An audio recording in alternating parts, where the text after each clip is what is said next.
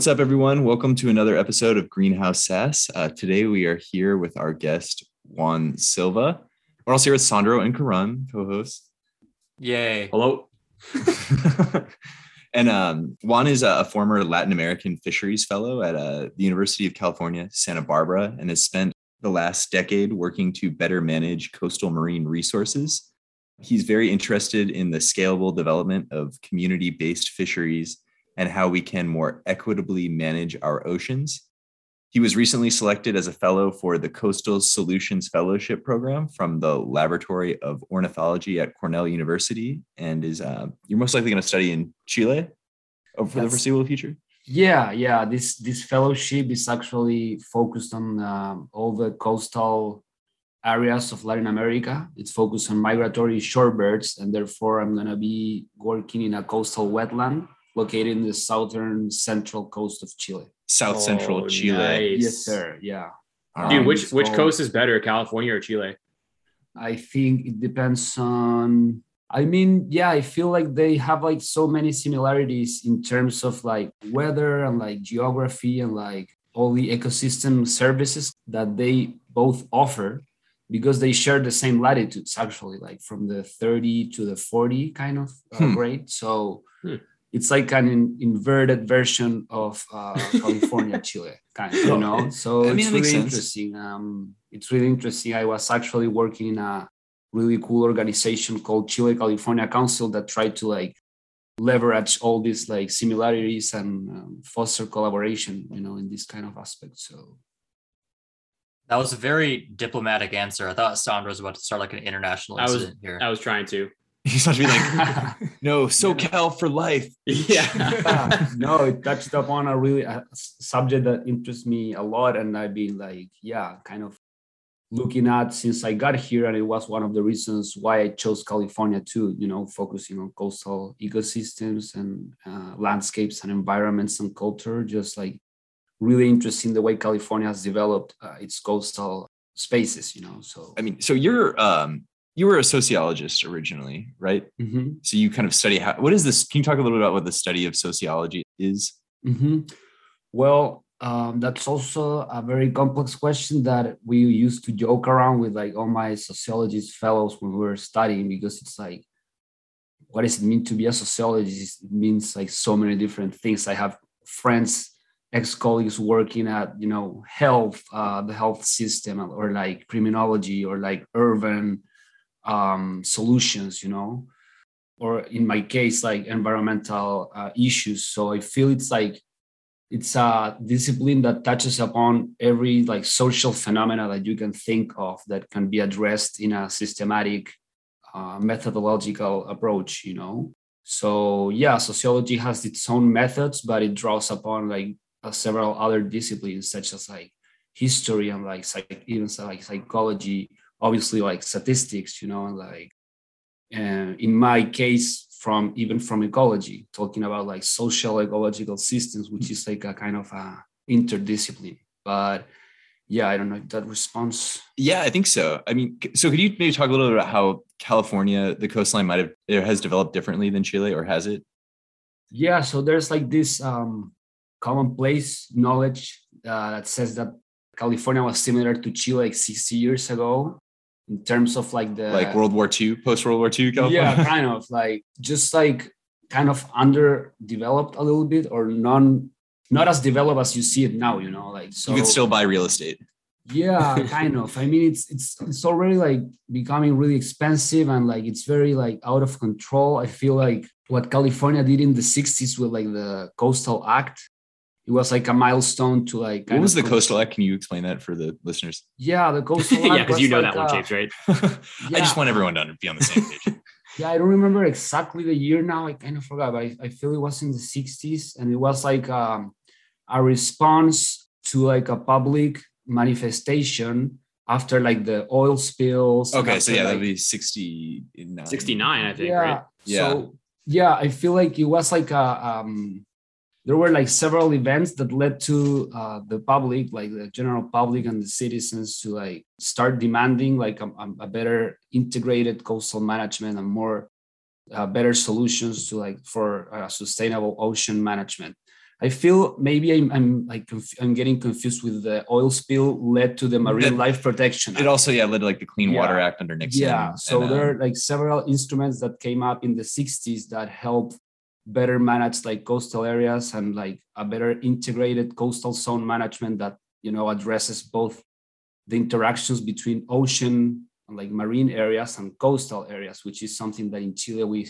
we still are trying to develop and integrate into public policies, you know. So I feel that's that's uh yeah, it's a good like parallel comparison to see how California has developed since since the 60s and how Chile can learn some of those lessons and apply them to their own uh, reality. like what mistakes should Chile not make in developing their coastline that maybe California did? I think mo- most of not them having Orange have- County. Yeah, I think You're we have good surf. that I feel like whenever I go, yeah, to like Malibu and I see all these houses uh, built like so Mm. so close to the shoreline and like Mhm. all these like super hard, you know, engineering solutions to sea level rise. I feel that that's been a mistake, and I've heard like several experts in California talking about how these like hard solutions, you know, just like setting up like boulders or you know putting more sand.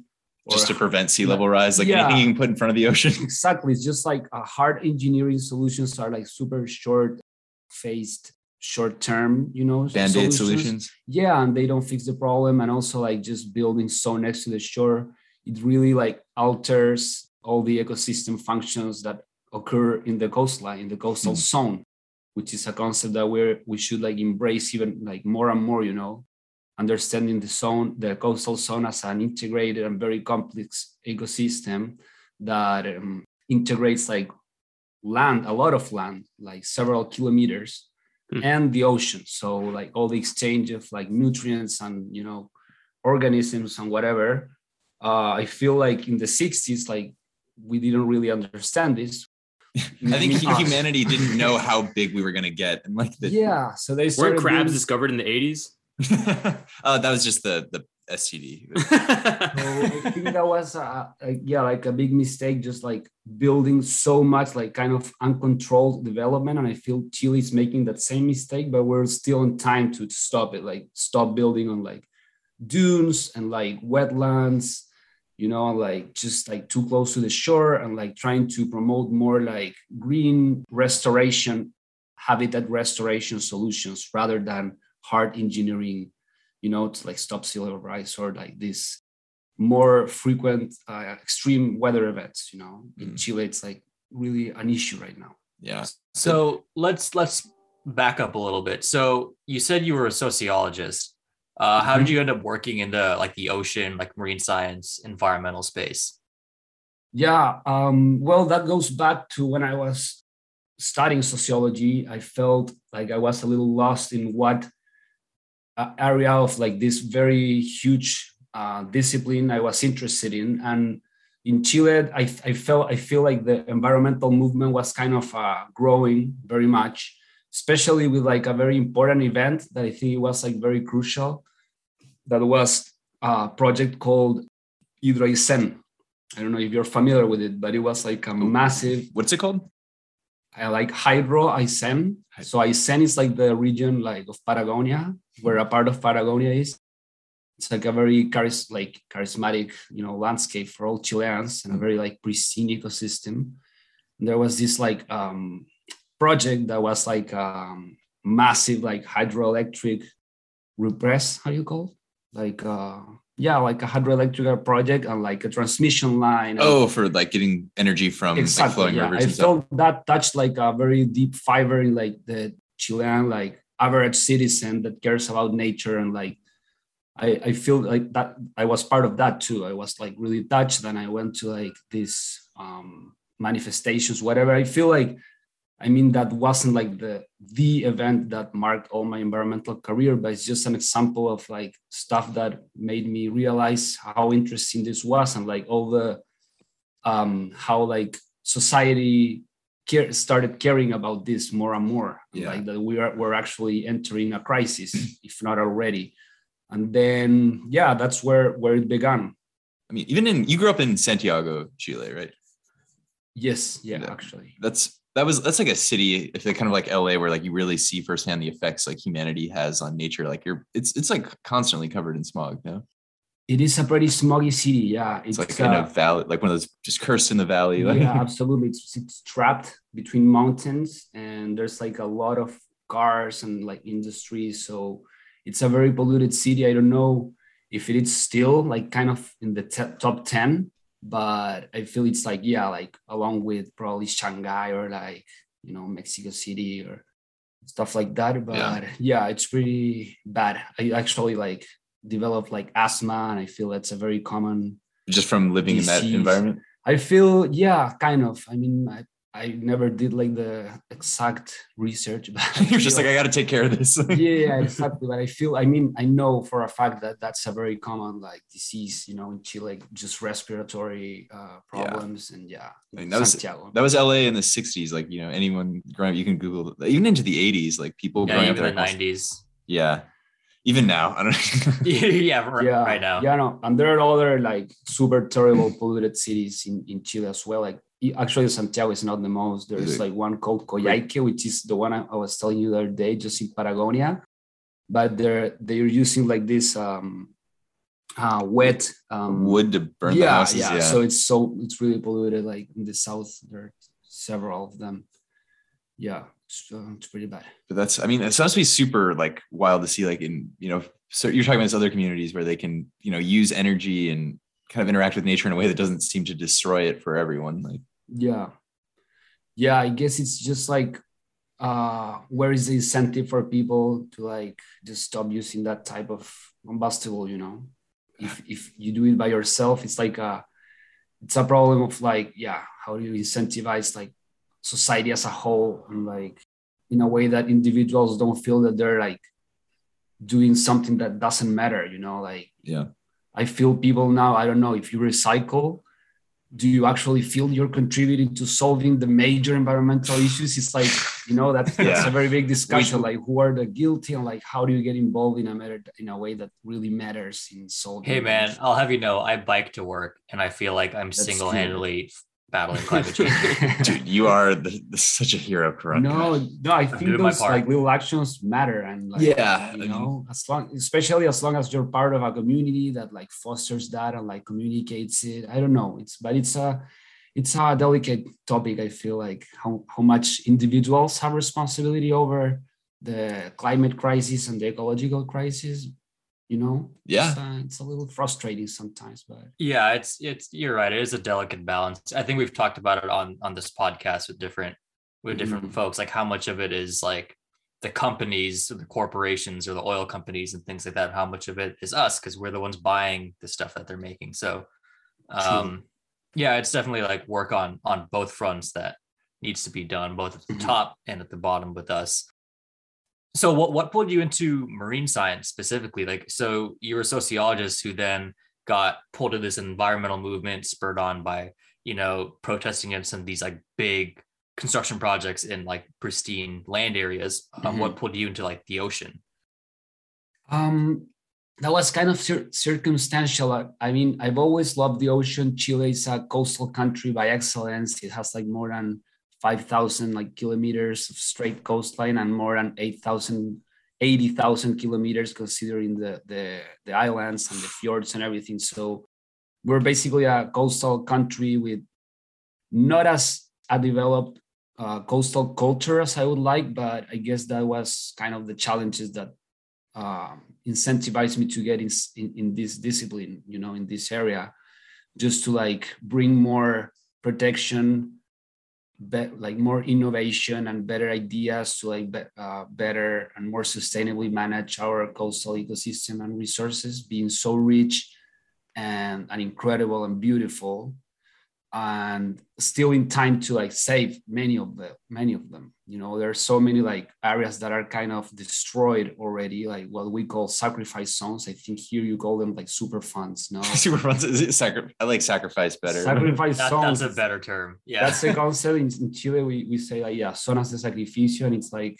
there are many of them and i feel i mean they're not they're not like entirely lost but m- many of them are like irreversible damages and like people are really like sick you know Yeah. literally sick um, so yeah, many of like that. I think that was my call. Actually, one thing that called my attention very much in that time around like 2014 was uh, seaweed aquaculture. I just ran into this incredible project being um, developed by some people at the west on the East Coast in Maine called um, uh, Green Wave. I don't know what what is going on with that right now, but it just like caught my attention, like this like integrated multi-trophic system and like promoting like local economies and livelihoods and restoring at the same time like damaged ecosystems and I don't know, it was like such a cool idea, like beautiful and like seaweed. I started getting obsessed with seaweed.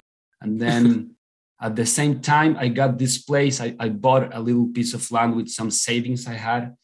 Uh, so I, I started like getting excited about what can I do here? You know, I don't want to just go there to have like a vacation house. I want to like think about stuff that I can do in the coast and get involved with the local communities. And how big know, is the so land?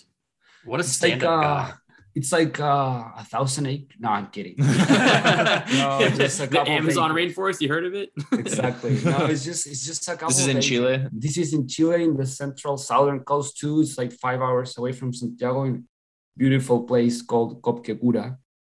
And yeah, it's just a couple of acres. I share it with a friend, and I have like a tiny cabin there. And so those uh, little events uh, start leading me to the, the ocean, the coast, and like what's uh, like I felt I wanted to get into this discipline al- al- almost to have an excuse to be always close to the ocean. You know, I think that that was one of the things that caught my attention, and then I started discovering all this beauty about it. You know, the the the beauty of like fisheries, small scale fisheries, all the culture associated with that, all the traditions and all the identities uh, developed around living in the coast in the coast and depending upon its resources and ecosystems. So yeah that's more or less the the beginning of it. That's pretty cool man. You, can you talk a little bit about some of the projects you've worked on yeah for sure. So aside from seaweed. Yeah actually that's that's a bummer because i have never actually worked with with seaweed like directly. It's still like a pendant um, project that i think is gonna happen at some point in my life for sure. But it's still like waiting. I'm like cultivating it the idea. But yeah when i i first started just like reaching out to random people that i i found in chile that were working in this coastal marine things and, and especially from the social science point of view which was my as i said before my original discipline. So i ran into like this ngo called costa humboldt in chile they work with indigenous communities in the south. And they uh, helped these communities to like develop management plans and marine spatial planning for their areas which is this was this was born out of a, a law that it's called like um, marine and coastal areas for indigenous people. That's more or less a translation. These are like descendants of like the Inca Empire. Uh, well, not not directly. I mean, oh, um, no, not really. There there are like several uh, indigenous cultures in Chile. One of the the biggest one it's called the Mapuche, and the the Mapuche people from the, uh, the coast are, are called Laf- Lafkenche. Uh, so we work with Lafkenche communities, which are yeah, these indigenous uh, Mapuche that live in the coast for like hundreds of years. Of course, way before like the Spanish arrived and like start started basically just like killing, raping, and and stealing. And during then, the whole colonization exactly. bandwagon. And then nowadays you see like this is a subtle colonization process, but we have uh, the, the the Western has actually imposed all of their worldviews, like even upon the way of managing the, the areas and resources. So this legal tool that came up like in 2008 or something like that helps the indigenous communities to like kind of recover their traditional areas and their way their their management uh, traditional management tools and ways of doing things and like you know honoring the ocean and like relating to to it and all the rituals associated with it so yeah, we worked with that uh, for a few years. That was a really cool experience to like start because it mixed perfectly in a very balanced way, like very so like deep so, social issues with environmental issues, especially in the coast. So yeah, that was the first, and then I collaborated in some other little like freelance projects. I started getting more involved with uh, the kind of ecosystem of NGOs and stuff, like academia in Chile. And then I applied to Bren, the Bren school when I met you guys. So, and then I, yeah, I. I That's part of your I, life? Our lives are changed forever. yeah, no, I started, yeah, I actually started, well, 20, 2016, like getting involved like for real in this uh, subjects and then Bren school for like two years i worked with uh, global fishing watch which is a really cool global ngo that works uh, promoting transparency in fisheries through like technology like tracking technology spe- specifically like satellite based but others as well Wait, you, so before before you move on, that project you worked on was super fascinating. Can you just give us like a little bit of insight about like you know how illegal fishing gets branded as like the bad guy but really there's like a lot more nuance to it? Absolutely yeah. No that project was really great. We were trying to mm, to find out what were like the incentives um, that you could put uh, in place to make uh, small scale fishers adopt these technologies these tracking technologies like install them in their vessels and like be part of it's not program. legally required like you don't have to be on the so it's not yeah no it's not legally unless your boat it's like over a certain uh, length and then certain capacity like fishing capacity and like you know like but those are like international regulations. It's hard to enforce but yeah most of them use them because it's like a way to avoid collisions too. It's called like ais automatic identification system. Hmm. and there's another one called like a vessel monitoring system which is like more at the national level. Uh, so those two systems are the main ones that global fishing uses to feed into its uh, platform which is really cool. You can look it up. It's globalfishingwatch.org but now they want to include like the small scale fishing vessels which account for like half of the global capture uh, of in fisheries in general you know for food consumption. So it's massive and it's like pretty invisible because very few of these small scale vessels use tracking technology. So yeah we did this research. We like were asking fishers in indonesia and mexico. We did like a choice experiment survey and we came up with this paper that uh, I'm glad to say that it was recently accepted in a really uh, cool journal. Hey, yeah, yeah, baby. Called Juan's Notebook. Call- okay. The Chronicles called, of Juan uh, Silva. it's called Ocean and Coastal Management, and it's gonna. I, I, guess it's gonna be published really soon because it was accepted with like super minor revisions. So, oh, cool. But yeah, that was like a really cool project, and I'm glad it, it reached this point but yeah, I mean, Sandro, you were mentioning like something about illegal fishing that I didn't address now. What, what was? Yeah, so I, I, guess, well, I guess you talked about like small scale fisheries. I'm not in t- like I don't know the exact definition of that, but I was more asking, and maybe this is something BR did more than what your group did, but um, like how you know illegal fishing and like people that maybe don't have the right permits to go out and and catch a certain amount of fish, they often get branded or like labeled as like you know, like committing crimes and like stuff mm-hmm. like that, where really it's like it's just a matter of circumstance and it's really like the system is set up in a way that it's like, you know, they're set up to fail and it's not really fair and it's like not beneficial to anyone. Yeah, yeah, I think that's a really interesting discussion that it's a big, big like uh, mistake in addressing illegal fishing, just like labeling, as you said, like labeling all of them as criminals and like not really understanding the reasons of non-compliance with rules you know? I think it's much more complex than just like oh he's a bad guy you know? That's so like limited i feel. So no dude the world is bad guys and good guys. Exactly. It... yeah no it's I, I actually like a lot of people think like that. Yeah. Uh, and like they say oh, illegal fishers they should all go to jail you know? But when someone's saying illegal fisher they're saying someone that doesn't have like permits from the like authorities that exactly be, and yeah. sometimes those permits like don't even exist or they don't have more access to and, and they but they've been fishing there forever and they live there and it's like the, the ones that have the permits are fishers from other places so like it's super complex and you can like look into the literature about this and there's like so many i have a, a really good friend called rodrigo Oyanedel who has done like a lot of research and like non-compliance and then you can understand like the complexity really of like what's going on behind non-compliance like what does it mean to be legal and like what are like really efficient ways of addressing this versus just like criminalizing them and like fighting them with you know penalties and like i don't know. I feel there's like uh more more evolved approaches from like psychology and like social sociology and everything to address this this issue. And i feel yeah like uh, transparency is one of them. And i feel going back to global fishing watch i think that's one of the things they're trying to do. And this research we did kind of contributes con- contributes to this like understanding of the human dimension of of these environmental problems you know? Hmm. yeah and, and then also illegal fishermen do not want tracking devices on their vessels right?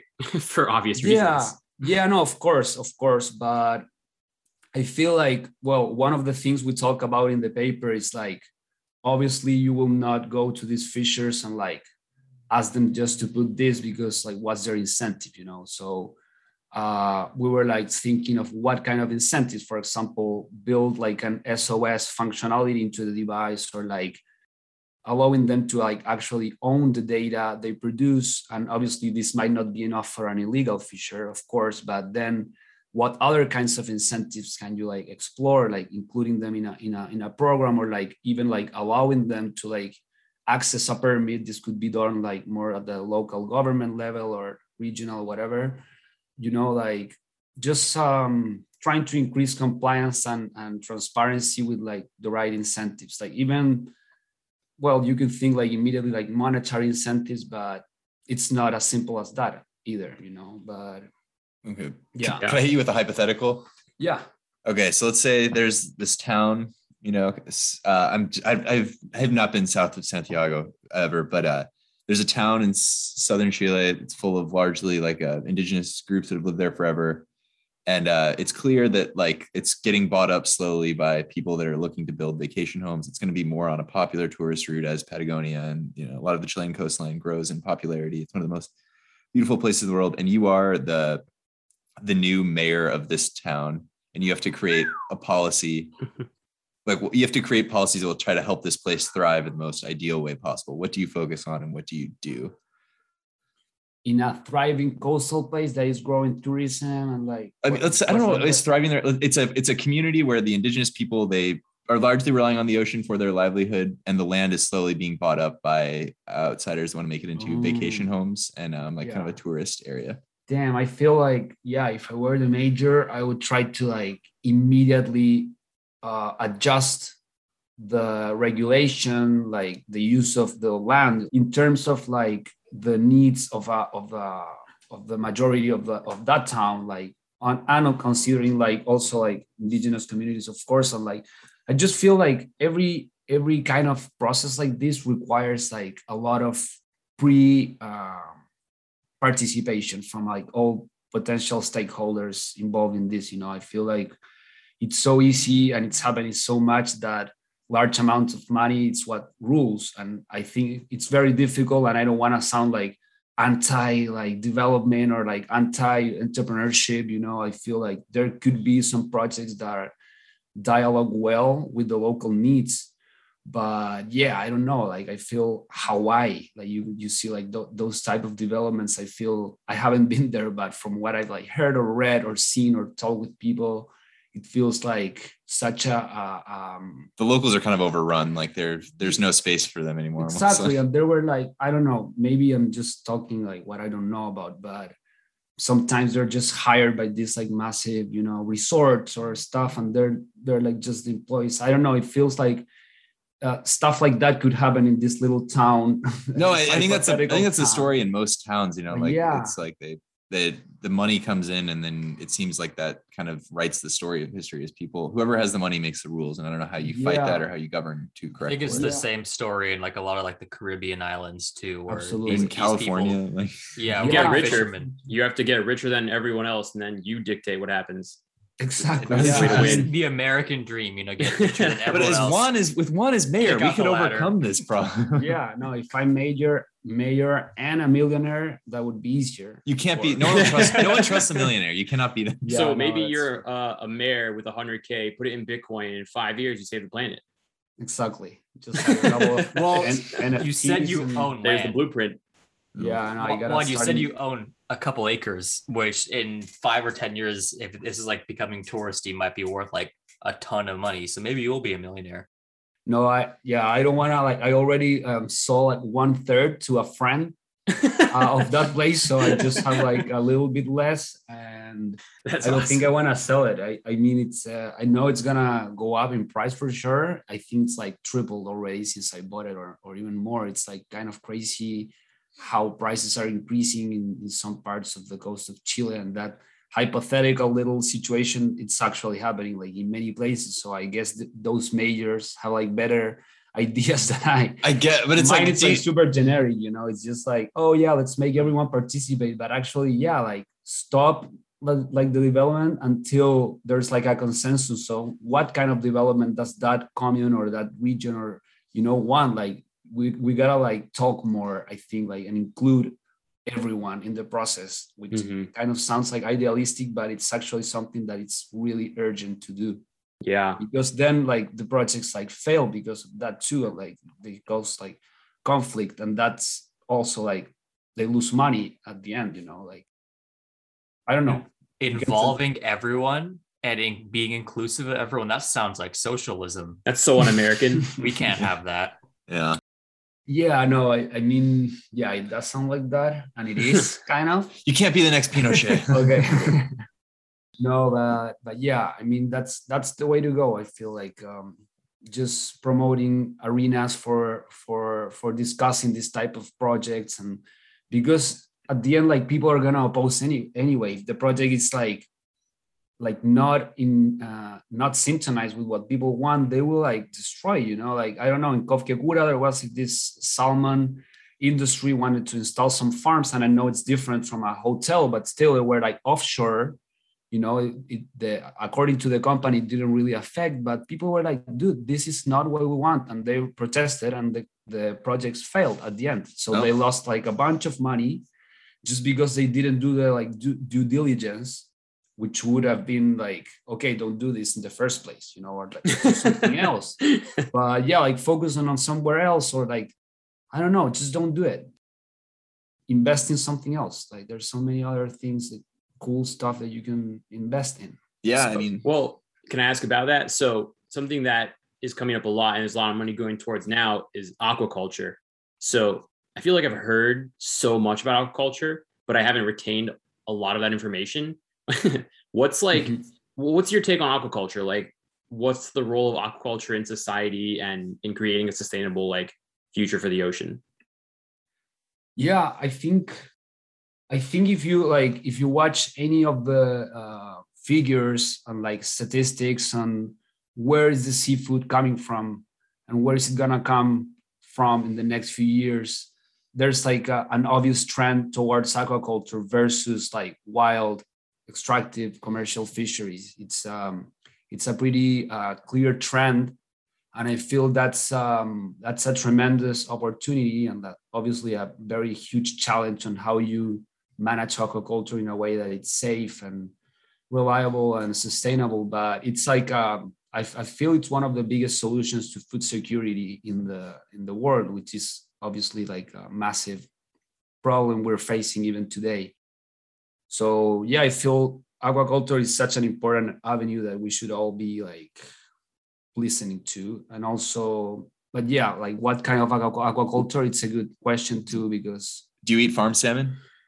depending on where it's coming from. I don't, I don't eat like chilean farm salmon anymore. No i always Because you've seen the aquaculture. Or... yeah exactly. I mean well in chile it's it has like a long long story of like super dirty practices and like it's it's it's kind of yeah it's really bad so i stopped i stopped eating actually like when when these projects in Cobquecura started i became part of this moment, movement called todos somos Cobquecura we, we are all Cobquecura Okay. so A man of the people.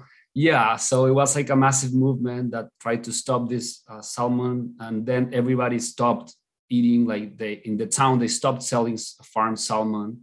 And recently there was like a monterey seafood watch the monterey aquarium seafood watch like issued like a report talking about how dirty was like chilean salmon like hmm. farmed. So I feel that's a really good example of a bad industry in aquaculture in the aquaculture realm, you know, which should be like regulated and even like yeah, I feel it should be like restricted and like reduced and hopefully eliminated in many parts. I'm not saying like remove them all. Maybe maybe I'm saying that a little bit, but I think more. T- you're saying it needs to be more tightly regulated. Like we need to Absolutely. say like the antibiotics we're putting in to just yeah, satisfy these kind of crazy yeah, operations. Way too many and like way too many diseases being hidden, and, like way too many salmons per farm, uh, way too many farms per like square kilometer in, in ecosystem that don't allow like they're like exceeding the carrying capacity of these ecosystems by far. And they're like acquiring new leases in pristine areas of like the extreme south of Chile, you know, in, in uh, actually parts that are like traditional indigenous marine areas, this time like not only Lafkenche, but also Selknam and, and other uh, indigenous First Nations of Chile. So it's a terrible problem, and I could go on like ranting about salmon aquaculture, but like to go back to your question, I feel we should we shouldn't demonize aquaculture because of like uh, this terrible experience. On the contrary, we should like try to improve. Sure, I mean, You you're know. saying it is a solution. I just feel like there's always the stigma around a lot of it. Like Exactly. Yeah, there's so many like ways of doing aquaculture that I feel, and this is not the one for sure. And on the contrary, I feel seaweed or integrated, the one the example I was setting before, like integrated multi-trophic aquaculture, you know, like just bringing a, a bunch of different species that are that actually interact in nature for real, you know, like have like synergies and symbiotic relations and stuff could work really well. I think we're still um, a little far from developing the optimal ecosystems, but I feel as we as we stand with this like institutional and technological inertia of farm salmon, for example, just like that single species, is gonna be kind of hard to to progress on that. This seems very similar to different like agricultural practices where monoculture, you know, if you grow like fields, we talked about this before, but like fields and fields of one crop, that's like pretty horrible for the environment, for the climate, for the people who live nearby, for the soil, on like on every front, basically, yeah, besides making money. Absolutely. Whereas Nature if you prefers. grow like you know regenerative agriculture or like regenerative practices where you do a lot of like crop rotations and you know cover cropping things like that, you can have kind of like trees growing fruits and then maybe have some like ground-based legumes and things like that, kind of like mimicking a natural ecosystem. That's like a whole lot better.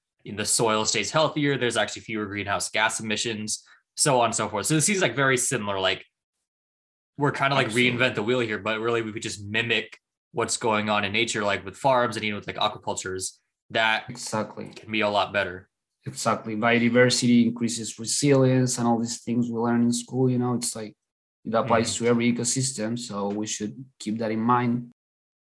Juan, Yeah. let me let me uh, bring up this really cool article that Karan found a couple weeks ago. It actually came out like earlier this year. It's from Wildlife Conservation Society. Basically, they found that putting green LED lights on fishing nets has reduced bycatch by an enormous amount. And it's oh, like, Oh, wow. yeah, it's super Wait, cool. what, what about the lights helps them reduce bycatch? I'm not exactly sure. It just says that illuminating gill nets with LED lights is an effective tool to reduce bycatch of sea turtles, sharks, rays, all sorts of species. And I mean, I don't know why they decided to try it, but clearly there's some results there. Um, and but it's really cool because it's an ex- it's a rare example of something where both the ecosystem and commercial fishing like benefits. Like it's a win-win for everyone, right? Like I feel like usually we're at odds with each other, like commercial fishing and like ecosystems and like the environmental people, um, the environmental world. But this is like one of those crazy, just like examples where it's just awesome. it's like Yeah. No, that's a great. I'm gonna look into it. I, I haven't heard about it, but certainly, like I feel technology is gonna help a lot in finding solutions that I, as you say, it's not like okay, let's just stop fishing. You know, like Yeah. those kind of solutions are also like non-sustainable because people actually depend on fishing. And but yeah, no, I'm gonna look into that. Send me send send it over, please, and share it. Yeah, I think I have it chat. saved. Uh, but yeah, just just search up like green LED light reducing bycatch. Like it pops up. It's all over now. Like Science Daily, like everyone's picking it up. It's cool, cool new thing that people should know about. Absolutely. Nice. Yeah, look it up, guys. It's gonna oh, what send. Are, what are your ambitions? You trying to you trying to become like king of the sea? What's Playboy the of the Western world. That's what he's. that that I feel comfortable with that little title, but um, yeah, no. I, as I said before, like I'm I'm gonna go into this uh this really cool project that I designed, like I designed by my own with the help of some really great collaborators in Chile. I'm really excited about that because it deals with like obviously a coastal bird conservation, but also with like livelihoods and the well-being of uh, local communities and like promoting uh, local tourism and like environmental education, like citizen science for like uh, bird monitoring and like habitat monitoring. We're gonna do some like water quality monitoring as well. We're gonna like build capacities with like local governments and and local fishermen and there's so many like components that I've been wanting to work with uh, by my own, like with this really cool group of uh, organizations and people that I reached out and they were very excited and I have the funding. So I'm so I'm like really stoked by this uh, upcoming project. And yeah, that said, like I'm very interested in like this project helping me like become a more like kind of holistic uh, professional, you know, that can draw upon like many disciplines and like tools and bridging, you know, organizations and like also acting like I feel like kind of my vocation in a way. It's um, building bridges between like science and policy and like local communities you know and just like i feel that's that's kind of my my long-term goal. And also yeah just like highlighting the environment uh, the education component of every project the learning and like also like working with kids. I feel that's something that i want to start focusing more because yeah it sounds like could sound like a commonplace but a cliche but they're gonna be the people for uh, for tomorrow's world. So I think was it Hitler that said, "He who controls the youth controls the future." and I didn't want to like cite Hitler. But... Sorry, not that not that Hitler was right about anything, but yeah, no, but but yeah, I mean, education seems like a really interesting. Like even teaching, I don't know if I'm ready to teach. I want to be ready. I don't know when is the time for that. Uh, but yeah, that that's I don't know if that responds to your question, my dear friend. That was good. That was good. Like Juan it. Silva, man of the people. Yeah. Thank you. Wait, wait, quick, quick question. I know Chile recently had, sorry to get political, but you guys recently had an election, like a presidential election. Yeah, no, that's and like topic. the far, the far, like the progressive, I guess, socialist, quote unquote, candidate won. Could you, yeah, give us a quick little uh, blur about that? Do you think this is positive in our like environmental or like ocean conservation space? Yeah, for sure.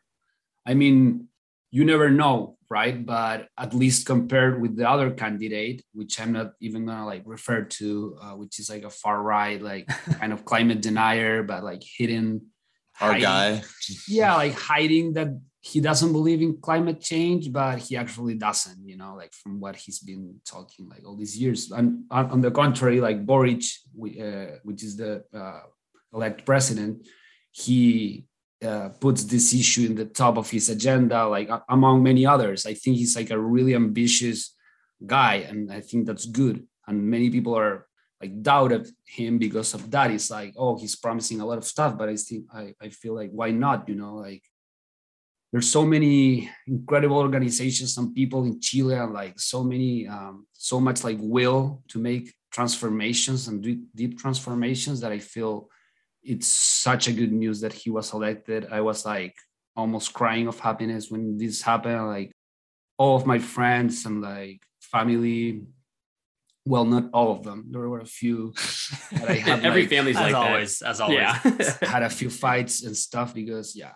Anyway, uh, yeah, but yeah, to your question, I feel it's a great news for the environment, a great news for like uh, fighting climate change and like yeah like uh, addressing so many other issues of like you know inequality and like access to like basic rights and stuff so yeah no i love this topic so i'm glad you brought it up And as always, we we need good news in our environmental field. So Absolutely. you know, Yeah, no, this is we'll, really we'll good. take it. You know, Yeah. We're good news guys. Are you kidding? me? Yeah. yeah. you know, sometimes. yeah, we try to do.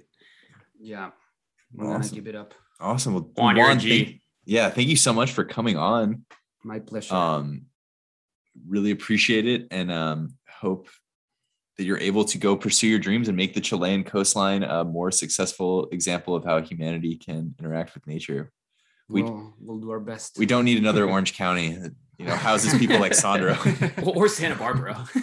Hey, hey, Tim can we, Robert did a better job. but- yeah. can we come through Yeah. visit visit on your little plot of land? Dude, I'm going in little cabin. November, man. You guys should come. Yeah. Where no, you're going? Everyone- Yeah, Oh, Everyone's- Oh, I'm coming. fun.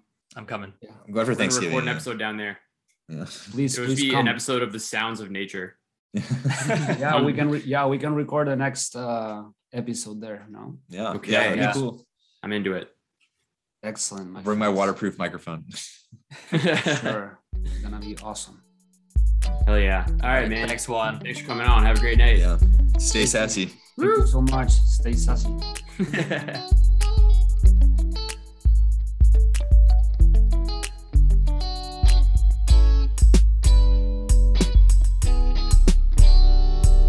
everyone, this is Karan. Thanks for tuning in.